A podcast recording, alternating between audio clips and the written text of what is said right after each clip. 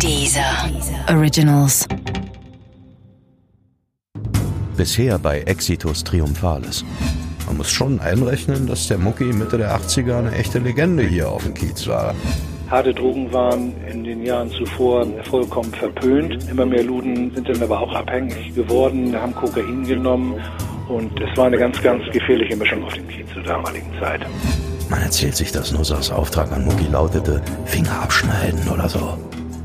Das war dem Mucki von Anfang an zu lasch.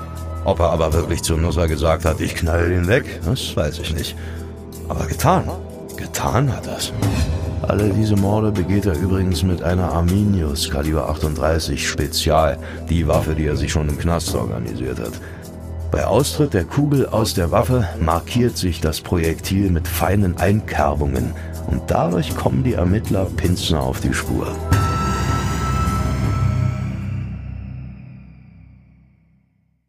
Exitus Triumphalis Teil 4 Als er jetzt an jenem denkwürdigen Dienstag den Raum 418 des Polizeipräsidiums betritt, sind Jutta und seine Verteidigerin schon da. Kaffee und geschmierte Brötchen stehen bereit, zwei große gegeneinander gestellte Schreibtische, auf einem Beistelltisch steht eine schwere Schreibmaschine, Lamellenvorhänge vor den Fenstern und mit im Raum der Staatsanwalt Wolfgang Bistri, zwei Polizisten und eine Sekretärin. Pinzen hat angekündigt, weitere Taten zu gestehen, und seine Frau Jutta wirkt nervös, ihr steht der Schweiß auf der Stirn. Kann hier mal jemand ein Fenster aufmachen? pöbelt Pinsner. Und vermutlich nutzt Jutta die entstehende Unruhe, um Mucki unbemerkt die Waffe zuzustecken. Niemand bemerkt es. Die protokollführende Sekretärin Gitta Berger hat die vom Staatsanwalt vorgetragene Rechtsbelehrung mitgetippt. Ihre Hände ruhen auf der Schreibmaschine, bereit, Muckis Geständnis zu Papier zu bringen. Na dann schießen Sie mal los, Herr Pinzner. Der Ton des Staatsanwalts ist locker. Die beiden sehen sich nicht zum ersten Mal. Es ist 10.20 Uhr. Da sagt Mucki auf einmal ganz ruhig: So, meine Herren, das ist eine Geiselnahme und in seiner Hand hat er die Waffe. Die können Sie sich heute im Hamburger Polizeimuseum auch anschauen. Das war ein Revolver der Marke Smith Wesson, Modell CTG, ein 9 mm Kaliber Spezial. Wenn ich das äh, als anerkannter Thekenpsychologe mal erklären darf, ja? Wenn du so sehr auf Anerkennung aus bist wie der Mucki, dann ist ja andererseits der Gedanke, dass du jetzt mehr oder minder für immer ins Gefängnis musst, natürlich die Hölle. Nicht fünf oder zehn Jahre, Augen zu und durch, ja, und dann wäre er wieder zurück und ruckzuck wieder der Größte, ja. Aber nach den ganzen Auftragsmorden, da war jedem klar, das wird lebenslänglich. Was denn auch sonst? Und deshalb, also so ein Mucki, der lässt sich nicht einfach so ins Gefängnis sperren. Das ist seiner nicht würdig, verstehen Sie? Und ich persönlich glaube ja, dass Mucki tatsächlich eine Geiselnahme machen wollte. Er hatte noch wenige Tage vorher eine Postkarte an seinen Bruder geschickt. Jutta und ich fliegen heute nach Sri Lanka.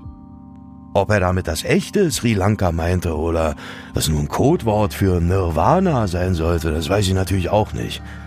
Aber ich kann mir das gut vorstellen. Geiselnahme, ausfliegen lassen und nach Sri Lanka. warum nicht, oder? Das wäre doch Muckis Stil gewesen. Und wenn irgendwas daneben geht, Knarre in Mund und Ende. Aber egal. Sollte das wirklich Muckis Plan gewesen sein, dann ging er schief. Es gab keine Geiselnahme.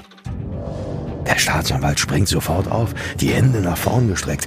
Gitta Berger sagt später, dass sie dachte, das kann keine echte Waffe sein. Woher sollte Pinsner eine Waffe haben? Es war komplett unmöglich. Bistri war Teil einer Sonderkommission. Er galt als risikobereit, Macher. Das Team ermittelte verdeckt und als endlich zwei Prostituierte konkrete Aussagen machen, hatte man genug belastende Beweise, um Mucki festzunehmen. Der Mann, der Mucki verhörte, war also auch der Mann, der ihn verhaften ließ. Er, der St. Pauli-Killer, der vor dem gefälligst alle Angst haben sollen, sitzt zu Hause auf dem Sofa, als ein mobiles Einsatzkommando am 15. April 1986 seine Wohnung in der Steilzoper Straße 77 stürmt. Andere behaupten, er sei gerade aus der Dusche gekommen. Ja. Mucki wehrt sich, aber sein Revolver liegt unter einem Kissen im Wohnzimmer, und weil Mucki ihn nicht schnell genug zu fassen bekommt, kann man ihn ohne Blutvergießen festnehmen. Es gibt da dieses Foto, das ein Reporter auf der Straße gemacht hat und das nachher überall zu sehen war. Ah, das konnte Mucki nicht passen. Das musste für ihn entwürdigend gewesen sein. Mit freiem Oberkörper, gleich fünf Polizisten halten ihn, drücken ihm die Arme auf den Rücken und Mucki schaut wie ein Reh in die Kamera. Vielleicht hat er Bistri deshalb so kaltblütig umgelegt. Vielleicht war's Rache. Hm? Teil des großen Abgangs. Aber vielleicht war er auch nur erschrocken von Biskis Reaktion und hat deshalb einfach abgedrückt. Eine Kugel in den Brustkorb, zwei in den Kopf. Der Staatsanwalt liegt schwer verletzt auf dem Boden. Die Polizisten, beide unbewaffnet, stürzen aus dem Zimmer. Pinsner schießt ihnen hinterher, aber er trifft nicht. Und Mucki ist schlau genug, um zu wissen, dass sie gleich mit Verstärkungen wiederkommen. Beamte des mobilen Einsatzkommandos, Notärzte, Rettungssanitäter. Pinsner schiebt einen Schreibtisch vor die Tür. Die Protokollführerin sucht hinterm Schreibtisch Deckung, die Staatsanwältin duckt sich unter einen Tisch. Dann nimmt Pinsner den Hörer des Telefons auf dem anderen Schreibtisch in die Hand und wählt eine Nummer. Am anderen Ende hebt seine Tochter aus erster Ehe ab, Birgit. Sie ist gerade mal 15. Pinsner verabschiedet sich und spricht nur kurz. Ich liebe dich, sagt er noch zu ihr und dann reicht er den Hörer an Jutta weiter und die sagt, was jetzt geschieht, haben wir so gewollt. Birgit wird irgendwann dem schlechten Vorbild ihres Vaters folgen und harte Drogen nehmen. Sie stirbt 2003. Die Presse schreibt später, dass Pinsner und seine Frau sterben wollten wie Bonnie und Clyde. Das seien ihre Vorbilder gewesen. Nur das hier das war sicherlich keine glitzernde Kulisse für einen spektakulären Abgang. Aber immerhin einen Zuschauer soll Muckis Abschiedsvorstellung dennoch haben. Pinsner schaut die Protokollführerin an und befiehlt, und du guckst zu.